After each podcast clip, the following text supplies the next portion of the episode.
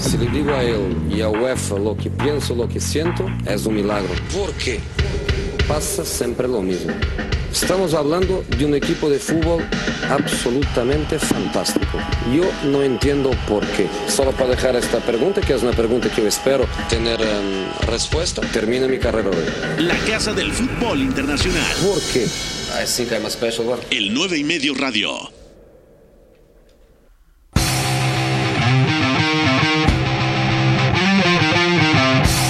Están? Es miércoles, 4 de la tarde. Bienvenidos al 9 y medio radio a través de W Deportes. Seguimos con la actividad de Copas Nacionales. Se acabó el sueño del Mirandés. Ha caído 1 a 0 contra la Real Sociedad y por lo tanto 3 a 1 en el global. Mañana la otra semifinal, Athletic Club de Bilbao contra el Granada en la Pokal en Alemania. El Bayer Leverkusen remontó contra el Unión Berlín y ganó 3 a 1 en la otra semifinal. El Eintracht Frankfurt derrotó 2-0 al Werder Bremen y estos dos equipos avanzan a las semifinales. Suspendido, como ya se sabía, la semifinal de la Copa Italia entre Juventus y el Milan. Y en Francia está por acabar el partido entre el Olympique Lyon y el Paris Saint-Germain. El conjunto dirigido por el estratega alemán Thomas Tuchel, con una buena exhibición de Kylian Mbappé, está ganando 4-1. Ya está al noventa y tantos el partido. Bueno, mucho que platicar hoy, miércoles de 9 y medio radio, miércoles de fútbol internacional aquí en W Deportes. Your job is to tell the truth, okay? Esto es So the next time it's finished. el 9 y medio radio. You don't get back in. Muchas gracias a toda la gente que nos sigue a través del podcast. De verdad, muchos mensajes recibimos. Pueden descargarlo en Spotify, en SoundCloud y también en, Tinder. No, no es en. Tinder también. Beto González, ¿cómo estás, amigo? Todo bien, gracias. Que somos muy diversos, ¿no? Vemos todas las ligas que podemos y estamos en todas las plataformas que podemos. Es Simplemente imposible es- ver todo el día de hoy, ¿no? Sí, no, hay mucho que platicar. Viene sorteo de FA Cup, que ya está Ya prácticamente definido. Ya, aunque todavía no acaba. Todavía no acaba el Tottenham, que otra vez está complicado. El. Mirandés, que regresó a unas semifinales de Copa del Rey después de ocho años. En 2012 fue la última vez. Se queda corto, pero es un equipazo y ha llegado hasta aquí con mucho mérito y con mucho orden. Y además, en Alemania, me parece que Edmond Tapsova está levantando la mano para ser uno de los mejores del segundo semestre de la temporada. Mi querido Memerich, ¿cómo estás? ¿Tienes ahí el sorteo ya de Todo bien, FA sí, ya Cup? tenemos aquí el, el sorteo, se los leemos rápidamente. Para cuartos de final de FA Cup, Sheffield United contra Arsenal, Newcastle contra Manchester City, Leicester City contra Chelsea y el ganador de Spurs del, del Tottenham contra el Norwich, que ahorita está en tiempo extra, se enfrentará al ganador de mañana entre el Derby County y el Manchester United. Me gusta mucho ese enfrentamiento en- entre Arsenal y Sheffield United. Sí, y, y también en general todos son muy interesantes. El Leicester City y Chelsea, el tercero contra el cuarto de la tabla. Sí. Pero también el Newcastle Manchester City, porque el Newcastle ha sido capaz de ganarle en St. James Park al City los últimos dos años. De acuerdo. Bueno, mucho que platicar el día de hoy. Vamos a arrancar con la encuesta del día. Saludo también en los controles a mi querido Javi Dux. ¿Cómo le va? Hace mucho no lo veía, señor. No está Guerrita, pero suplente de lujo tenemos el día de hoy. ¿Todo bien con Guerrita? Ah, bien, qué bueno. Bueno, mándame a la encuesta del día, mi Javi. La encuesta del día. En el 9 y medio radio. No hay encuesta del día, así que va a tener que inventar algo el jefe de información. ¿Qué, qué Este, vamos a inventar el día de hoy como encuesta del día? eh, pues como son copas y... No pues, tiene ni idea, no, no, tiene ni idea de no qué, sé, de- la de verdad. qué decir. ¿Quién aguanta más copas los viernes de esta mesa, no? Está pasado Está claro copa- que tú. Está Seguramente sí. copas Edson Álvarez, puede ser. Este, no sabemos. No, vamos es. a enfocar la encuesta del día en Edson Álvarez, que hoy fue eliminado de la Copa de Holanda 2 a 0 contra el Utrecht, comete un penalti, da un partido realmente flojo, así que preguntamos a toda la gente, la encuesta disponible en arroba el 9 y medio y pueden abrir comunicación con el hashtag el 9 y medio. ¿Qué es lo que más le conviene a Edson Álvarez? ¿Permanecer en el Ajax? ¿Salir del Ajax? ¿O Ir cedido. ¿Salir cedido o salir.? Pensé que ibas a decir ir, a la MLS. No, no, no, todavía es No, porque el mercado está abierto, ¿eh? Y para mí hay que salir y buscar una sesión. Dice el productor que la encuesta podría ser, algún día tendrá el jefe de información una buena encuesta por compartir. Mm, difícil. Le está tirando con todo Sí, a no. jefe de información. No, es la verdad, la verdad, perdón. Pero ¿qué pasó el día de hoy? ¿Por qué no hubo encuesta? Es que, o sea, tenía que acabar los partidos para poder hacerlas y había que improvisar. Y- No han acabado, es culpa de los que están jugando. Sí, sí. Sí. Hay que Es pedir... culpa de Mourinho. Sí, es que... Todo es culpa de Mourinho siempre. Todo. Bueno, entonces, la encuesta del día. ¿Qué es lo que más le conviene a Edson Álvarez? Salir cedido. ¿Quedarse en el Ajax, salir cedido o salir vendido? Salir cedido. Para mí ya había ofertas de la MLS y ya había ofertas del Tottenham. Ah, Pero en la MLS... Bueno, pero a ver, es como ir a un costado de la Liga MX. Entiendo que es un retroceso, pero quizá ahí Edson podría encontrar no solo la continuidad que no tiene en Holanda, sino quizá probar algunas cosas y pulir otras que ahora mismo le cuestan trabajo en Holanda. No le va a alcanzar a Edson Álvarez para ser un referente del fútbol mexicano. Hay que decirlo como es. Edson Álvarez es un buen jugador, un jugador específico, que como defensa central es un desastre, como lo ha demostrado en el Ajax, que como medio centro, desde mi punto de vista, mm, contra rivales de jerarquía no funciona. El Tata Martino lo está poniendo ahí. Pero donde sí destacó fue en un doble pivote al lado de Guido Rodríguez en el América como un centrocampista de mucho ida y vuelta, encargado de, ejecutar presiones altas. Pero en otras funciones, Edson Álvarez se queda corto. Sí, y Eric Ten Hag ha probado bastantes cosas. Incluso pensábamos que podía jugar como lateral derecho cuando no estaba. Bueno, Ahí lo probó Osorio muchas ahí lo veces. probó o Osorio, sea, so- ahí eh, Ludwig Augustinsson lo hace pedazos en la Copa del Mundo. sí. Edson podría representar muchos roles y muchas funciones distintas que al final no termina de cumplir. Y no es que esté indefinido, es que realmente a nivel formación, a nivel conceptos, sí se quedó corto. Y cuando se fue a Holanda decíamos, vamos a ver cómo encaja, cómo planea usarlo Eric Ten Hag.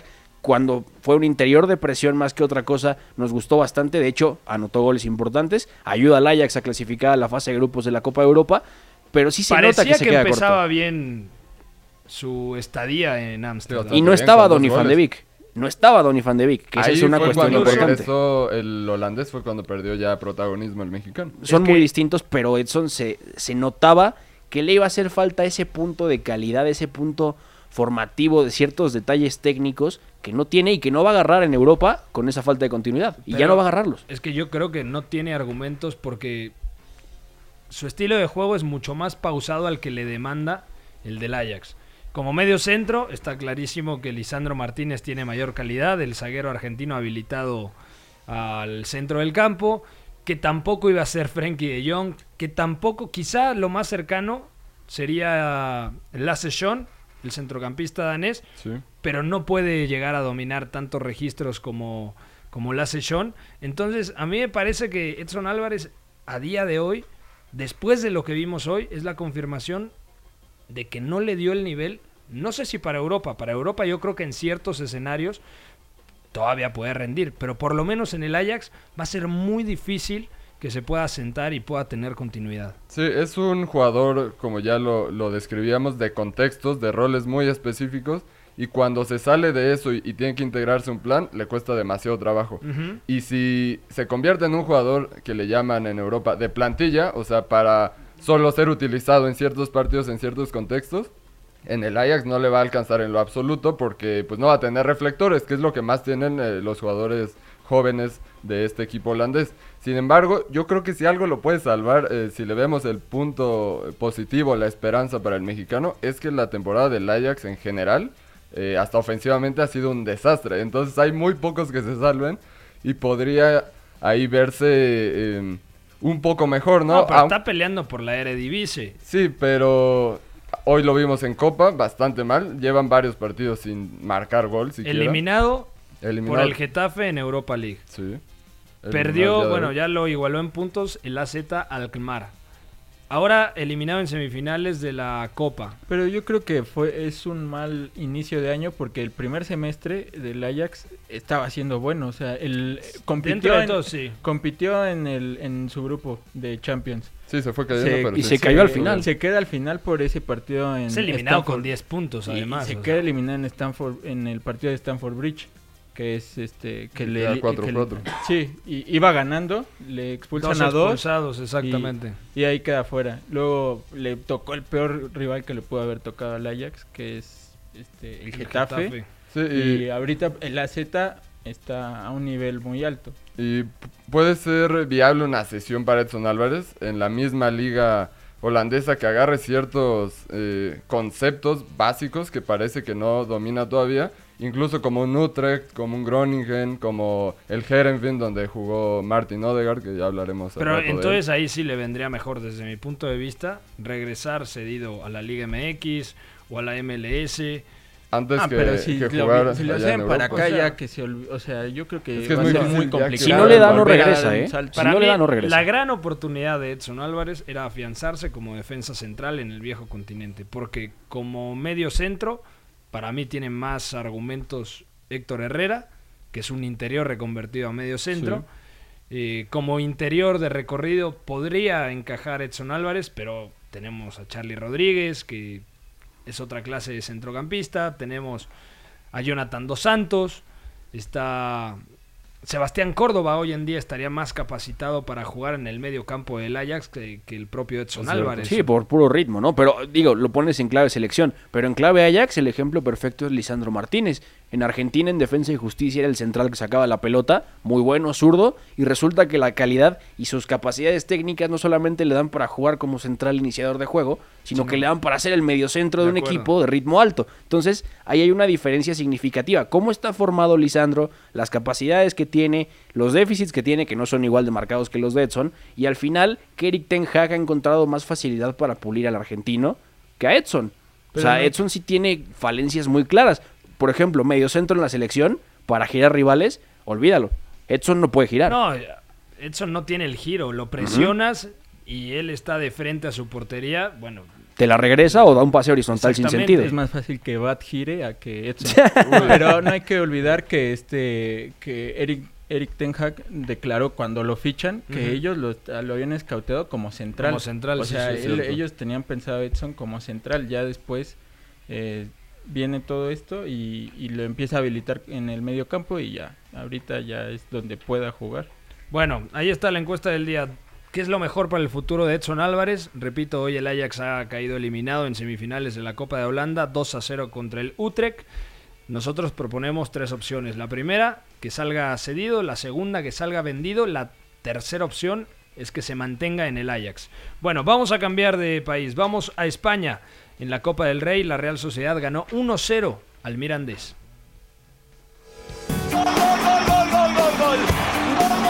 La Liga. El 9 y medio radio.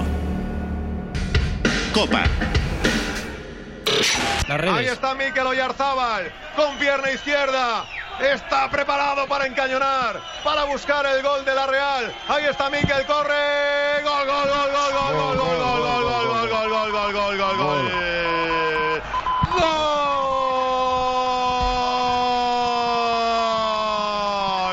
de frío como el acero de Mikel Oyarzábal.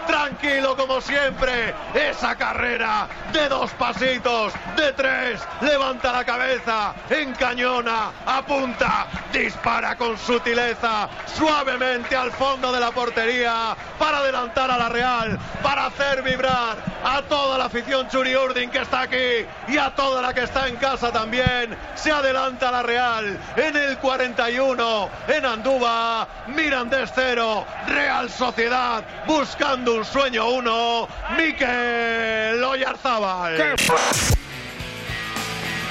Para platicar de este partido ya está en la línea telefónica el señor Iñaki María. ¿Cómo estás Iñaki? Ganó la Real Sociedad en campo del Mirandés 1 a 0, gol de Oyarzábal. ¿Qué tal? Muy buenas. Sí, un partido que refleja lo que llevamos viendo toda la temporada. Que Ujú. la Real Sociedad esté probablemente haciendo el mejor año de los que hemos visto recientemente y que se mete en una final de Copa con el nuevo formato por mérito propio. ¿Qué es lo que más te ha gustado? Hoy ha sido un partido difícil de digerir, te tocó analizarlo. Eh, la Real Sociedad al final ha ganado en un campo que parecía donde el Mirandés era favorito. Desde luego que era un estadio en el cual el Mirandés había hecho fuerte a lo largo de toda esta Copa. Ujú. Recordemos que hasta la ronda de semifinales eran todas las eliminatorias a partido único y por lo tanto eh, se, jugó, se ha jugado la mayoría en el campo del humilde que era el Club Deportivo Mirandés. En este caso, eh, la eliminatoria ha sido ida y vuelta y como bien dices, eh, en el partido de Anoeta, en la ida, sí que se vio como por momentos el Mirandés era capaz de incomodar mucho a la Real Sociedad, más allá de que se llevara un 2 a 1 favorable, pero es que en el día de hoy tenemos que decir que el equipo de Alguacil ha sido completamente superior, se ha jugado durante todo el partido a lo que ha querido la Real Sociedad, no ha habido demasiado ritmo de juego, no ha podido el Mirandés transitar rápido como le viene gustando y como ha sido la fórmula que le ha dado éxito en esta Copa del Rey. Y sobre todo me parece que a nivel de juego sin balón, de eh, abarcar zonas de campo para que, eh, como digo, el Mirandés no se sienta cómodo, creo que la Real Sociedad hoy en un partido difícil de digerir para el espectador neutral lo ha abordado. El Mirandés ya había derrotado al Celta de Vigo en 16avos de final, en octavos al Sevilla, en cuartos de final al Villarreal. Hoy no solamente le gana la Real Sociedad al Mirandés como visitante, sino que no recibe gol. ¿Y por qué menciono esto? Porque la Real Sociedad de Imanol Alguacil, quizá el punto más débil es la defensa. Hoy, ¿qué ha hecho para no, no recibir gol? Pues la verdad que eh, es una pareja que ha jugado bastante juntos esta temporada, que eh, eran eh, Aris eh, Luzondo y Robin Lenormand. No han dado la imagen más segura muchos días, pero la verdad que hoy los dos se han complementado bastante bien. Pero sobre todo, yo creo que hoy es eh, la consagración del medio campo, con Zubel como medio centro más posicional y Merino y Odegar en los interiores. eh, sabemos que el noruego tiene más vocación ofensiva que Miquel Merino, pero en cualquier caso, estos tres protagonistas han jugado un partido eh, francamente brillante. Estaban ayudando en su área cuando era necesario. Había fases donde también eran capaces de ir a campo contrario para que tanto los centrales como el centro del campo formado por ese doble pivote con Malsa y Guridi del Mirandés no pudieran jugar fácil. Es un centrocampista el del cuadro local que le gusta más el rock and roll que el juego al pie y eso lo ha sabido anular muy bien la Real Sociedad. Entonces yo creo que los centrales han estado bien, pero la clave es que la Real Sociedad ha decidido defender el bloque medio y no meterse en el área salvo en el tramo final y eso ha facilitado mucho las cosas. 3-1 global, la Real Sociedad en la final y espera rival. Mañana el partido de vuelta entre Granada y el eh, Athletic Club de Bilbao. El partido en San Mamés en la ida lo ganó el conjunto vasco 1 a 0. ¿A quién ves como favorito para acompañar al, al conjunto de la Real Sociedad en la gran final? Hombre, sin duda que por lo que vimos en la ida, por la ventaja de, de 1 a 0 que comentas y sobre todo por la dinámica en la que llega tan positiva el Athletic, eh, yo creo que es favorito. Ahora bien, el Granada también está en una muy buena temporada. Eh, en este caso jugará como local con su gente. Aquí hay que decir que el valor doble de los goles fuera de casa le puede jugar una mala pasada al equipo entrenado por Diego Martínez, pero eh, puede darse el caso de que veamos una imagen completamente opuesta a la que vimos en la ida, con un Granada que, que muestre todas las virtudes que ya hemos visto a lo largo de otras eliminatorias y que en San Mamés no vimos porque el Athletic también hizo un partido, al igual que la Real Sociedad hoy, muy, muy serio. Bueno, ahí está. Ojalá, bueno, a mí me gustaría una final entre vascos. Creo que sería una locura. Iñaki, te mandamos un fuerte abrazo, amigo. Una afición hermandada. La verdad que estaría muy bonito ver ese partido. Un abrazo, Pepe. Mañana te marcamos para el Granada Athletic de Bilbao, ¿te parece? Me parece perfecto. Perfecto, ahí estaba Iñaki María. ¿Qué quieres tú, Beto? ¿Final entre Granada y Real Sociedad o final vasca Athletic Club de Bilbao contra los de Imanol Alguacil? Final vasca. Digo, aparte de lo que significa el derbi vasco, de lo que tiene esta rivalidad, de lo que es esta región de España, me parece muy interesante el choque de estilos, porque el Athletic no es un equipo asociativo. De hecho, con Gaisca Garitano No, es mucho de. es de muy presión. propenso al juego directo, presión. transiciones rápidas. Es, es un Parecido en algunas cosas al Getafe de Bordalás. Quizá, diría. pero no, no tan no tan rudo, no tan ríspido, no tan extremista como es el Getafe. Y la Real Sociedad nos ha acostumbrado, por lo menos con Imanol Alguacil, a ser un equipo que guarda más la posesión de la pelota, que está más acostumbrado a atacar en posicional, que a veces tiene que dividir la posesión y tiene oportunidad atacando al espacio, pero la esencia es mantener el juego posicional. Entonces sí me parece muy interesante, sobre todo porque el Atlético ha demostrado que tiene la capacidad desde la pizarra para neutralizar este tipo de estilo.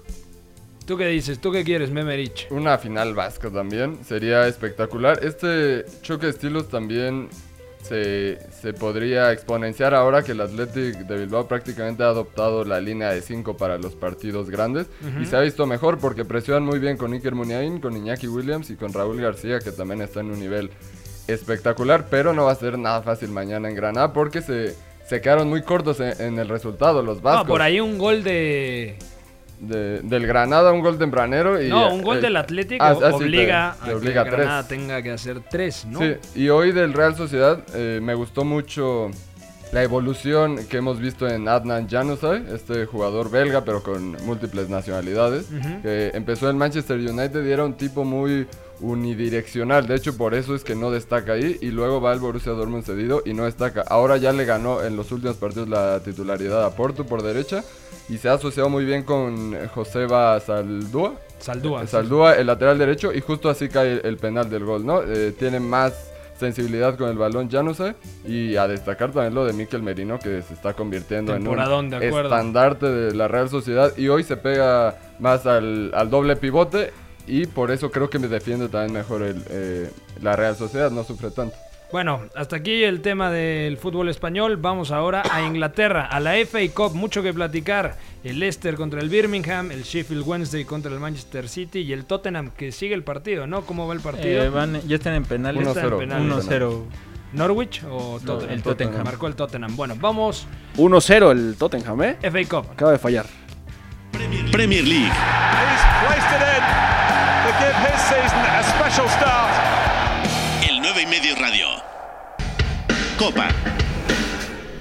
Coming to close him down 25 yards out. Threaded it through for Aguero. Wild Smith with the save, but he can't do anything about it. He got down to his left, took the sting out of it, but it rolled innocuously but agonizingly over the line. It's Sergio Aguero with the goal. City's leading scorer puts them ahead here at Hillsborough. And having won the League Cup, that's a big step towards the last eight of the FA Cup. El Manchester City ganó 1 a 0 contra el Sheffield Wednesday. No disparó a puerta del conjunto local, tuvo 80% de posesión de pelota el Manchester City. Realmente un partido sin, sin complicaciones para los dirigidos por Pep Guardiola. Y les pregunto, ya ganaron la Copa de la Liga. Si ganan la FA Cup, ¿con eso pueden salvar la temporada? Pues- ¿O están obligados? Bueno, la Premier no la van a ganar porque ya la tiene en el bolsillo Liverpool. Y en Champions, sabemos, podrán eliminar al Real Madrid, pero luego te puede tocar un equipo como el Bayern, como la Juve, como quizá el propio Barça, el Atlético de Madrid, no sé, el, el propio Liverpool, y te echan. Si gana las dos copas, Copa de la Liga que ya la tiene, más FA Cup, podríamos decir que es una buena temporada para el City. Se acerca a lo que fue la pasada, pero que te falte la Premier, evidentemente te obliga a ir por la Champions. Y más con la sanción y todo el contexto que trae extra cancha el City. Bueno, la pasada que ganó el City, ganó Premier, Ganó el, el- Ganó el copas. trébol. ganó el ¿no? trébol O sea, local. Trébol y la, digamos, la Community Shield. o sea, Exactamente. Supercopa, Copas y Liga, ¿no? Le faltó la Champions. Y en Champions puede salirte un rival como el Tottenham, puedes dominar, cometes dos errores, tienes mala suerte y se acabó. Ahora, el tema es que el City sabe que tiene que ir por todo lo que le queda. Y la Premier es, muy difícil porque te hace eterno el resto de la temporada. Saber que tienes una liga perdida en febrero o marzo te hace eterno lo que te falta y te hace pensar que los partidos no se terminan. Sin embargo, hoy el City, a mí me dio la sensación que jugó en, en Hillsborough sintiéndose muy superior y no llevaba prisa. El ritmo fue muy lento. De hecho, le decía a Memo, es que eso es el partido clásico que a los equipos de Guardiola se le indigesta porque no lo juega a ritmo alto, porque sabe que puede abrir la lata, porque sabe que puede encontrar las ocasiones. marcó hasta el 53. Y fue un accidente, ¿eh? O sea, Pero estuvo cerca. Mendy, por ejemplo, estrelló un tiro, un trayazo en el travesaño, en la escuadra izquierda. Siempre el City encontró ventaja para rematar. pero es este tipo de partido donde genera 10, 12 ocasiones en un tiempo y si le preguntas cuántos tiros tienes a puerta, cero. Porque la necesidad de terminar las jugadas y evitar la pérdida o la contra es fundamental. Es que 80% de posesión, eh, ocasiones de gol 11 por Mm, parte sí. del Manchester City. Si, si entramos en este debate de, de si se salva la temporada con las copas locales, para mí es un absoluto y rotundo no. Yo Por- diría que sí. Porque ya lo, lo, Si viene la Champions- ganó y tiene la hegemonía ya en las copas y ya esto para mí le sabe a poco y, y la Champions sobre todo con la liga perdida es para mí donde tienen que apostar absolutamente todo. Es algo así como, obviamente guardado en las proporciones, el, el Paris Saint Germain que le sabe una copa de la liga. No, o sea... Hasta la liga. Pero la liga francesa Pero no tiene el nivel de la Premier League, o sea... Sí, pero, pero por esta hegemonía que han tenido los, los últimos años en Copa, yo creo que, que el siguiente paso, además para el proyecto de Pep Guardiola ya en su tercer año, pues ya es, es la Champions League y nada más. Pero, pues veremos. Hoy me gustó el City. Ya, para, ya es cuarto año. Es el cuarto año. El, el Cuarto cuarto, año. año. es cierto. Hoy me gustó el City, sí, con un ritmo lento, pero con mucha altura. Quizás se atascaron un poco porque Gabriel Jesús por izquierda, el Kun Agüero y, y Mares estaban a la misma altura en el frente de ataque, entonces ahí les, les dificultó encontrar espacios. Pero ese movimiento de Gabriel Jesús para el gol del Kun Agüero, eh, a destacar, ¿eh? lo del brasileño que ha estado muy bien. Bueno, vamos a ir a una pausa. El Tottenham está ya a punto de ser eliminado. a punto de ser eliminado. Sí, va- Queda un penalti para queda el un Norwich. penal para el Tottenham si lo falla. Se acabó. pelas. O si el Norwich Acaba de anotar Todd Cantwell. Bueno, vamos a ir a una pausa. Al regresar del corte, pues ya platicaremos qué pasó con el equipo dirigido por José Mourinho. Pausa, no se muevan del 9 y medio radio. Con ustedes que están esperándome frescos para cualquier error que uno pueda cometer. Para los valientes fui, fui un cagón. Para los inteligentes llegué a los penales. El 9 y medio radio. No es que no te entiendas, que hablas muy raro. Si tú ya sabes más que yo, perfecto, tira, vamos a ver. Habla de lo que quieras, yo te contesto de lo que me dices. El análisis es bastante superficial, bastante gratuito. El apellido, ¿cómo es el apellido? El 9 y medio radio. Correcto. Siguiente pregunta. Estamos de vuelta en el 9 y medio radio. Ha caído el Tottenham en penales contra el Norwich. Increíble la temporada del Tottenham. También prácticamente eliminado de la UEFA Champions League a manos del RB Leipzig. También cayeron en Copa de la Liga contra el Colchester United vía penales. Bueno, Está claro que Mourinho no era la solución, ¿no? no, pero no, no es para reventarlo y lo he dicho muchas veces. Era... Vas a defender a Mourinho hoy. Sí, porque la verdad, digo, el partido es malo, sí, pero también hay que entender una cosa.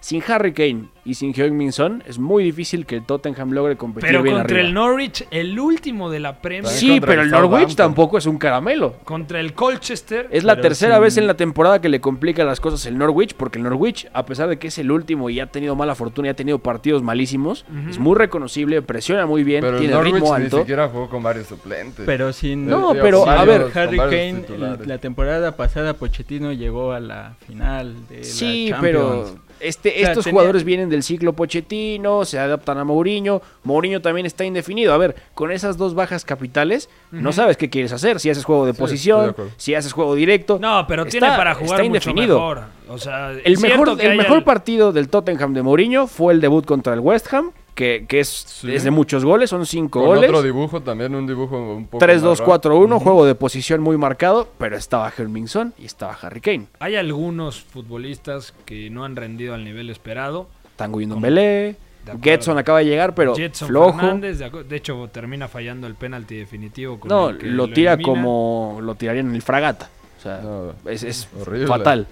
Tan mal, no creo, ¿eh? Y enfrente está Tim Krul, que es un especialista en penales. También no se nos Sí, olvide si eso. no, pregúntenle a Luis Van Gaal, ¿no? Exactamente. Ese- ese cambio el cambio sorpresa era Tim Krul en la Copa del Mundo para atajar penales. Y al final, el Tottenham, incluso lo, lo pensaba ahorita en, en el corte y, y decía: si queda fuera de Champions, pues también sería una cuestión importante, ¿eh? porque eso significa que hay que invertir en la plantilla, que tienes que conseguir recambios, refuerzos específicos para que no vuelvas a sufrir esto, como lo de Son, como lo de Kane, lo de Kane por enésima vez y para poder competir mejor, porque también Mourinho te demanda ciertos fichajes. Ya luego se puede desinflar el ciclo, pero sí me parece que ahora mismo está amarrado de manos. Aparte, ¿cuántos futbolistas top de este Tottenham no se mantendrán de cara a la próxima temporada?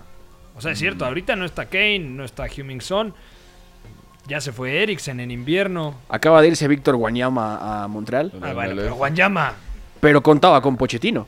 Guanyama. Sobre todo Contaba. porque al lado de Wings no encontraba a nadie. Hoy juega con eh, Oliver Skip. eh, Sí. un, un medio centro joven, muy parecido a lo que ayer vimos con Billy Gilmore, de hecho es la misma edad, y muy parecidos, muy dinámicos. Se vio mejor a mi entender. Pero... No, Gilmore con mucho mayor. Sí, sí, obviamente. Medio centro Con- único con contra mayor- Liverpool. Sí, Bueno. con, con mucho mayores rasgos, ¿no? Y más claros de un medio centro. Pero hoy al atacar eh, en posicional con balón, el Tottenham casi plantea un 4-2-4 y está atascadísimo al frente con muchos jugadores, sí, dinámicos en el frente de ataque. Vimos a Dele Alli, a Lucas Moura, Me a gustó, el, Steven Bergwijn. me gustó el partido, ¿sabes de quién? De Lucas Moura. De Lucas Moura, sí. El problema es que juega Dele Alli en el frente de Casi ataque. como centro delantero. ¿Sabes? Sí, y, y el repliegue defensivo es en 4-4-2 con Dele Ali y con los Chelsea como referencias en punta, digamos, como los más adelantados, y Berwin y Lucas Moura por las bandas. Eso tampoco lo termino de entender, porque ya para la transición les cuesta demasiado arrancar y, y los dos referentes son bastante lentos. Quizás te tiran algún apoyo, pero Dele Ali también ha venido a menos cada vez más. Es lo que te decía del partido contra los Wolves, que no me había gustado porque esa falta de referencias llevaba a Dele Alli a intentar fijar arriba, pero no baja, no tira apoyos, Sí. no, no encuentra los espacios, no encuentra zonas intermedias. El Tottenham queda indefinido ahí y cuando quiere circular la pelota de repente te hace falta una referencia. Era buena la idea de poner a Dele Alli como 9. Pero Lucas Moura Pero lo la mejor. ejecución se quedó corto. Lucas Moura lo hizo infinidad de veces con Pochettino, Pero- solo en doble punta y lo hizo muy bien. Pero teniendo a Hummingson detrás. Ese es el problema. El tema es quién acelera el ritmo de la jugada en el Tottenham actualmente. Ahí es cuando falla. Y nadie, hay- nadie, pa- no, hay, na- no hay nadie para hacerlo por dentro. Y, y la Es por defensa fuera. tampoco ha respondido muy bien para cuando Mourinho planteó un bloque bajo, como lo Sí. solía hacer con el Inter, con el Chelsea en aquella época. Ahorita la defensa cada vez viene a, a menos Bertongen. Eh, Davinson Sánchez también se ha quedado cortísimo, a mi entender. Y entonces tampoco es que tenga solidez ofensiva y de ahí partir. O sea, el, el equipo me parece totalmente roto en todas sus líneas. Y la continuidad de Mourinho, no lo sé. O sea, firmó un contrato de tres años, pero a este momento eliminado casi en Champions League. Digo, todavía falta la vuelta, va 1-0 el marcador. En las dos copas eliminado, en la Premier, quién sabe si consigue el acceso a Champions League. Entonces yo no afirmaría que siga el próximo año. No, a mí me parecía durísimo pensar que, que se va. Sobre todo, Mourinho lo dijo cuando llegó y todavía lo dijo hasta el mes siguiente de que llegó.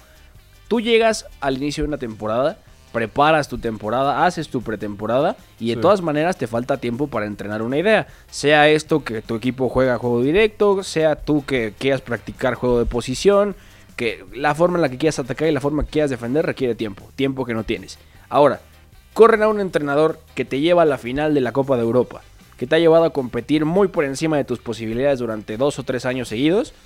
Y lo primero que tienes que hacer es sacar resultados porque te los exige el club, el presidente y porque el club está acostumbrado ya a un estándar alto. Ahora, el tema es, no tienes tiempo al inicio, mucho menos llegando a la mitad de la temporada. Cierto. Mucho menos con futbolistas que están en el ocaso de su rendimiento. Bertongen, Alderweireld, Davinson. Bueno, Davinson es joven y se ha quedado corto. Y mucho menos con estas bajas. Vas al mercado, dices, ok, estoy feliz con el mercado que hice. Getson, está Steven Bergwijn. Dices, ok, Que está bien. ha jugado bien, la verdad. Contra el City, o él sea- resuelve el partido. Pero luego, si te falta tiempo para entrenar una idea y definirla al principio, mucho más si llegas a la mitad de la temporada y con estas cosas. Lo que digo es, a Mourinho, y desde que llegó lo dije, hay que, hay que verlo con calma, hay que ver cómo llega junio. Tú y le a partir quieres de dar una junio. pretemporada completa a Mourinho. Pues, no, pero al final es muy difícil ideal, juzgarlo cuando no tienes tiempo. Y si él empieza ya la temporada completa con algo, algo más ahí para trabajar, entonces podríamos ver algo más Yo de reconocible. acuerdo, o sea, comparto, necesita tiempo, vale. Pero se ha quedado muy por debajo de las expectativas, aún Mm, sí. con el condicionante de no tener a Harry Kane, el goleador, y que aporta mucho más de los goles, y a Hummingson. Bueno, vamos a cambiar. Hoy arranca la Libertadores, ¿eh? jefe de información. Yo creo que por eso... No, arrancó ayer. Este, Ya arrancó ayer. Ya arrancó ayer. La Ayer fase de grupos. Empató Boca. eh, y por eso no tiene ni idea y está perdido y Este- nos dejó sin encuesta el día No, de hoy. eh, Jugó Santos de Brasil contra mm, eh, Defensa y Justicia de Hernán Crespo. El debut de Defensa y De- de- Justicia en Copa Libertadores. Perdió además. 2-1, pero buen partido y hoy juega pues el más grande de Argentina. ¿no? River contra Liga Deportiva Universitaria de Quito. Que va con suplente de River, no quise saber nada de la Libertadores ahorita. Bueno, porque está ahí peleando palmo El a palmo. fin de semana va a un estar punto, duro, ¿no? Un Sí, punto pues de es el cierre de diferencia. la Superliga. Un punto de diferencia entre, Bo- entre River y Boca. Ah, River está más allá del bien y el mal, ¿no? River es como 300 metros al cielo más que todos los demás. Si Bueno. nos ganan este, este torneo, se cae todo.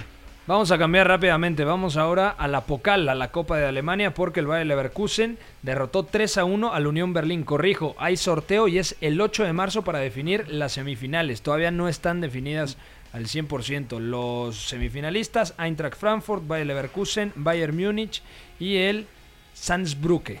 ¿Vale? Vamos a Alemania. Dieses Gefühl kann man nicht beschreiben, das äh, muss man mal erlebt haben. Bundesliga, Not here in Gelsenkirchen, is, Gelsenkirchen is dead. el 9 y medio radio.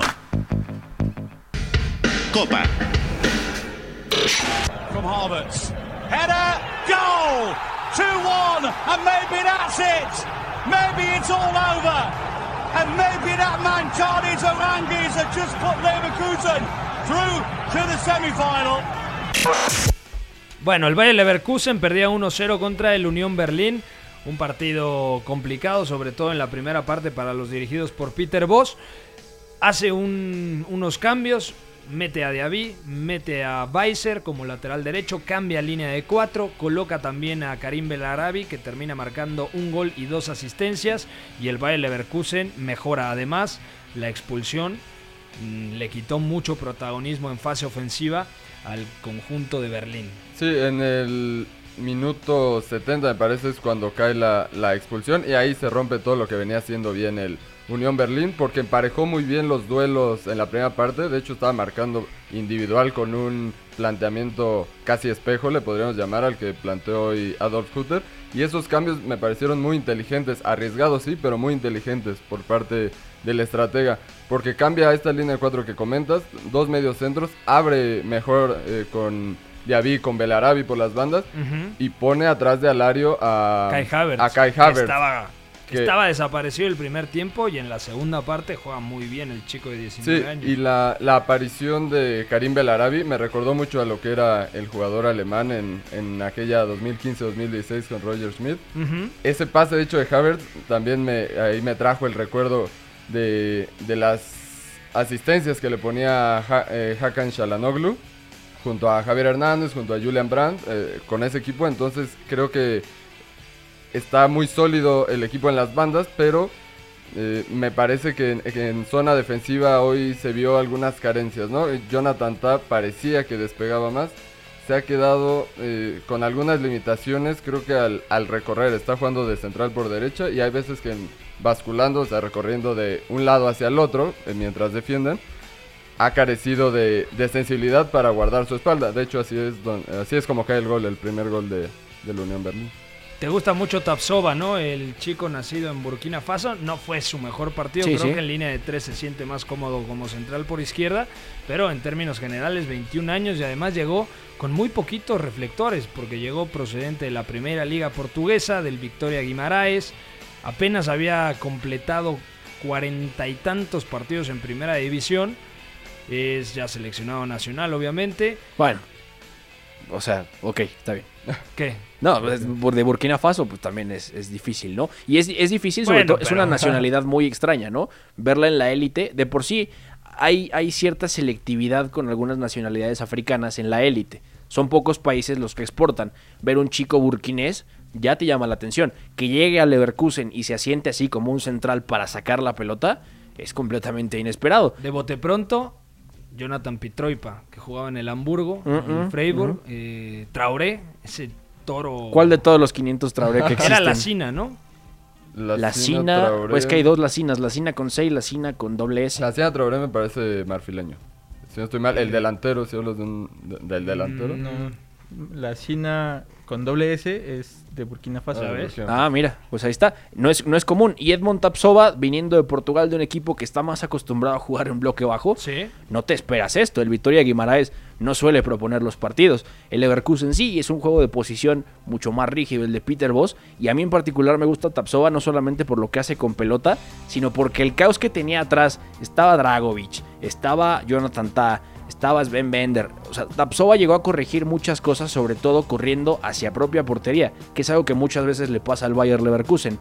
Hoy, si bien no es su mejor partido y hoy juega en línea de 3 un poco más cómodo, es cierto que en línea de 4 ha encontrado más posibilidades para correr mejor para atrás y luego para ganar altura para el bloque. Y aparte, con su debida proporción, porque es muy chico y acaba de llegar a Alemania, Sí. jugó como David Alaba. Porque te lo digo porque siempre verticalizaba cuando tenía la oportunidad, con mucho Sabe criterio. salir jugando en conducción. Es ambidiestro. Controla bien con ambas La piernas Sina y sirve. que, que te digo es el del Ajax. El chico este que Ah, ya, ya, ya. Ah, que jugó contra. además tiene 19 años. Contra el Getafe. Sí, sí, sí, de acuerdo. delantero. Y Tapsova, aparte de, de ser ambidiestro, siempre encuentra una posibilidad de pase. Es muy difícil que, no, que se le nuble el juicio y que no encuentra un hombre libre o una línea de pase. De hecho, deja un pase clave hoy. Para que un central logre hacer estas cosas, también el equipo, el colectivo debe subir el bloque y debe encontrarle una ventana. A mí me parece que con el tiempo, sobre todo con estas segundas vueltas que hace Peter Voss, va a ser muy beneficiado. La temporada del Bayer Leverkusen está resultando positiva. Sí, es cierto. Están quintos en la Bundesliga, cerquita del Borussia Mönchengladbach. El fin de semana juegan Gladbach contra Borussia Dortmund, por lo tanto si gana el Bayer Leverkusen al Frankfurt puede seguir escalando posiciones. En Europa League tienen un partido, una eliminatoria brava contra el Glasgow Rangers, pero son favoritos. Ahora están en semifinales de Pokal. Yo creo que tiene todos los argumentos para poder aspirar. Difícilmente lo ganarán, pero para poder aspirar a un título, ya sea de Europa League o de la Pokal. Sí, y, y vemos un plan de juego ya muy definido. Hoy me pareció que en el primer tiempo extrañó bastante a Kevin Volland, Ujú. porque Sí. Lucas Salario, si bien es una muy buena referencia en la ofensiva, pues esos apoyos que tira Kevin Volland, a pesar de que Es que Poland era falso 9. Ajá, un falso 9, incluso partiendo desde izquierda, pero le daba eh, muchas opciones, mucha variedad, sobre todo a Kai Havertz, que es un media punta por derecha, pero que se, que se sitúa muy por el centro. Entonces, ese tipo de partidos es donde creo que puede sufrir el Leverkusen más que un partido abierto, ¿no? Entonces veremos también quién le toca en el sorteo para, para ver si tiene posibilidades de acceder a la final. Y en el otro enfrentamiento, el Eintracht Frankfurt contra el Werder Bremen. Buen partido. Al final el Frankfurt termina ganando dos goles a cero. Con anotaciones de Andrés Silva, el atacante portugués, exfutbolista del Porto y del Milan. Y de Kamada, el japonés, uno más en, la, en equipos alemanes que siguen rompiéndola.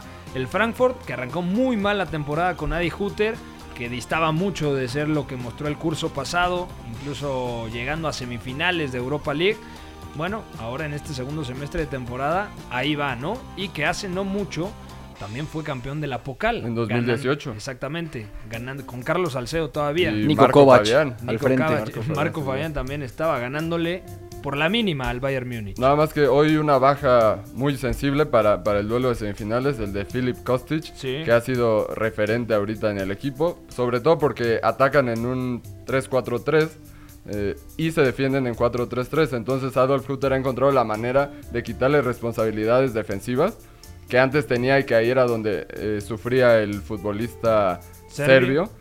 Entonces, pues veremos, en semifinales no contar con él puede ser muy duro. Y aparte una roja al minuto 90. Sí, o sea, sí, Sí. ganando 2-0 es como... Completamente sin sentido. Pero el Frankfurt ha fichado bien también, porque el doble pivote normalmente, bueno, y Stefan Ilsanker que acaba de llegar del Leipzig, Sí. que era capital y que ahora se lo lleva al Frankfurt, y Gibril Sou que llegó desde la nada, desde los Young Boys, que Young Boys fue campeón de Suiza hace no mucho, apenas uno o dos años, y al final Gibril Sou, por ejemplo, ha compuesto muchas veces el doble pivote o el tribote de Adolf Hutter, sobre todo cuando jugaba 3-5-2. Ujú. Pero esta, esta plantilla está mejor balanceada incluso que la primera.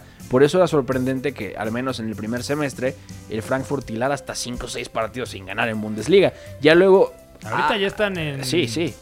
la posición número 12. O sea, Y Adi Hutter encontró ese equilibrio, sobre todo lo que dice Memo, cómo variar la estructura para atacar en posicional, porque ha tenido que hacerlo más veces, pero cómo replegar.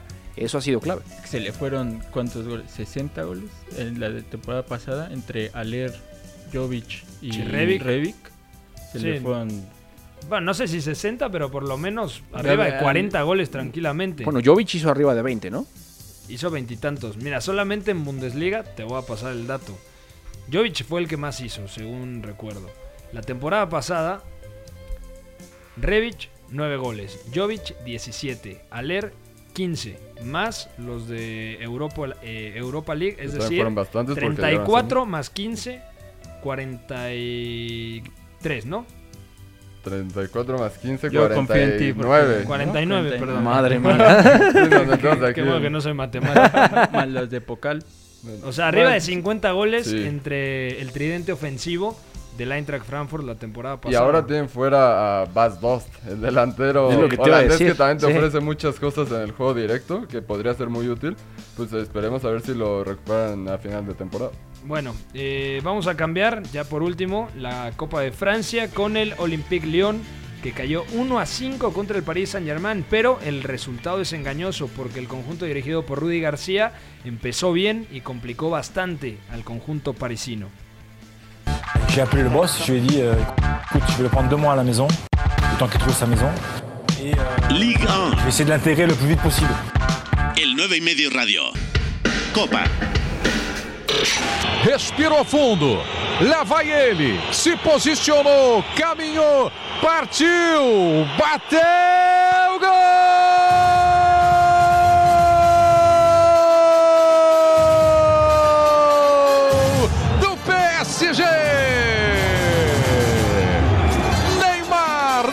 cobrança de pênalti. Frieza, tranquilidade, categoria. Tudo no Neymar. Tá lá, bota lá dentro Neymar. Na frente o Paris Saint-Germain, virando o jogo contra o Lyon. Lo que estábamos comentando del París, ¿no? Al final sí es engañoso, sobre todo porque el París empieza adelante, Memo. Sí. Abre el marcador Martín Terrier. Y, y algo hemos hablado aquí bastantes veces, ¿no? Que los equipos de Rudy García no, no es que a veces tienen muchas dificultades para definirse, ¿no? Ha mejorado bastante, de hecho, un partido muy competitivo a través del 4-3-3. Bruno Guimaraes medio centro, Lucas Tuzarte en la base. Aparte, el otro interior hoy fue Usema War. Jason Denayer bastante bien en salida, pero luego la roja de Fernando Marsal condiciona bastante. Y aparte el París con el plan suicida de- de- del fútbol francés, ¿no? El 4-2-2-2 y, y toda esta cuestión que ya vamos a platicar con Andrés Onrubia. ¿Cómo estás, amigo? Hola, muy buenas, ¿qué tal? Oye, pues para platicar del 1-5 del Paris Saint-Germain a León, ¿por dónde empezamos? Porque decíamos que es un resultado engañoso, que León alcanzó a plantar cara competitiva a través del 4-3-3 y que el París sacó el plan habitual de Ligan, pero terminó arrastrando a León también por la roja de Fernando Marsal, ¿no? Sí, es un resultado para mí engañoso, ¿no? Porque por una parte la primera parte ha sido espectacular, yo creo que ha habido pocas primeras partes con tal ritmo este año en, en Francia, pero luego la segunda mitad obviamente la roja ha condicionado, pero el Lyon ha vuelto a demostrar que con la llegada de Guimaraes el equipo da un salto cualitativo enorme en el centro del campo, que puede competir a los grandes de Europa, por ejemplo el Lyon a la Juventus le gana 1-0, hoy hasta la expulsión creo que estaba siendo mejor que su rival, pero obviamente le ha pasado lo mismo que hace unos años en el Parque de los Príncipes, ¿no? que iba 1-1 el partido, expulsó, se expulsaron a Toussaint y al final ahí Mbappé con espacios pues ha sido letal otra vez. Sí, de acuerdo. Aparte el partido de Neymar, bastante flojo, ¿no? Porque interviene bastante, sobre todo escorado en la izquierda, pero luego encuentra muchas dificultades, sobre todo para generar esa asociación que suele buscar hacia el centro, sea con Mbappé, sea con Mauro Icardi, que en este caso jugó Edinson Cavani por la derecha. Y caramba, cuando aíslas a Neymar, entonces ese entramado ofensivo del París sufre mucho más, ¿no? Sí, porque este 4-2-2-2 lo que quiere pues es extremos cerrados, no que jueguen de media puntas.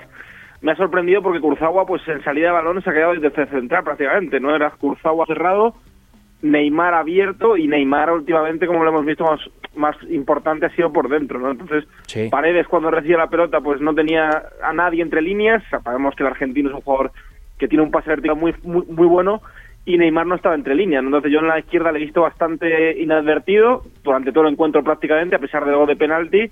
Y claro, cuando el PSG eh, tenía la pelota, pues había un jugador entre líneas que era Sarabia. Entonces pues había habido muchas complicaciones, pero me ha sorprendido ese plan de Tuchel de meter a Kurzawa de tercer central, que ya lo estaba haciendo, pero Neymar en vez de estar como media punta, pues muy abierto y bastante inadvertido en la salida de balón, obviamente. Sí, oye, y platícanos del partido de Leandro Paredes, porque contrario a lo que podríamos haber esperado muchos, ha sido muy criticado el argentino, le ha costado mucho trabajo, que Thomas Tuchel no es muy partidario de usarlo, sobre todo como medio centro, que no es su, opción principal, pues hoy completa un partido bastante bueno, sobre todo dando un poco más de ritmo al París, ¿no?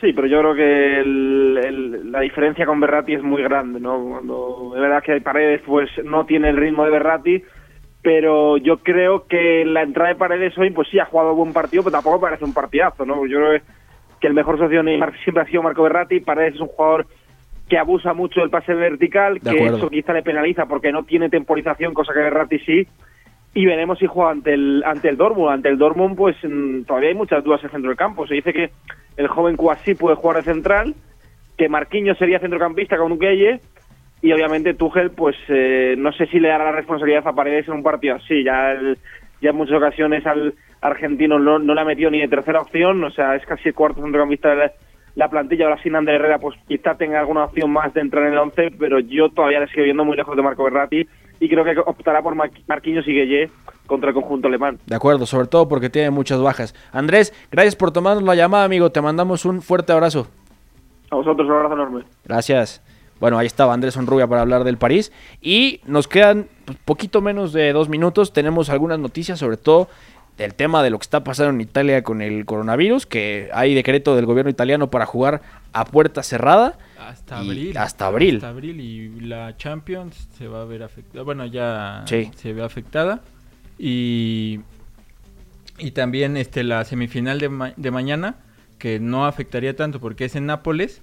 Eh, Aurelio de Laurentiis dijo que él no iba a jugar a puerta cerrada, entonces se recorre también sin fecha indefinida para jugar las semifinales de Copa. El Juve Milán suspendido también. Milán suspendido también. Otra noticia, nada más para finalizar, que José Callejón estaría cerca de llegar al Sevilla, este extremo finalizador. eh, por derecha podría ayudarle mucho al equipo de Julian Lopetegui y abrirle un espacio a Irving Lozano, del que tanto hemos hablado aquí, ¿no? De acuerdo. Y también, ojo, eh, la revolución del Milán del verano se habla de Ralf Rangnick. Hasta aquí la dejamos, amigos. A nombre de Pepe del Bosque, del jefe, está Memo. Muchas gracias y aguas mañana con el Manchester United porque no la tiene nada fácil para acceder a los cuartos de Se final. nos revuelve la tripa. Juan Babuchas. Adiós, que gane River hoy. Acá les habla Beto González. Gracias a Fo, gracias a Javidú. Nos oímos pronto. Chao. Mira, también puede salir aquí una lista de agravios comparativos, pero no acabaríamos nunca. Yo vengo aquí porque es mi obligación delante de ustedes. Ya, ustedes me preguntan y yo, yo respondo. Fuera del campo ya ha ganado, ha ganado durante todo el año, ha ganado durante toda esta temporada y en el futuro lo que va a ser. Le regalo su Champions particular. Hay veces que me merezco que me manden a freír espárragos. O cuando la cago, la cago. La Casa del Fútbol Internacional. En esta sala, él es el puto jefe, es el que más sabe del mundo, el puto amo. El 9 y medio Radio.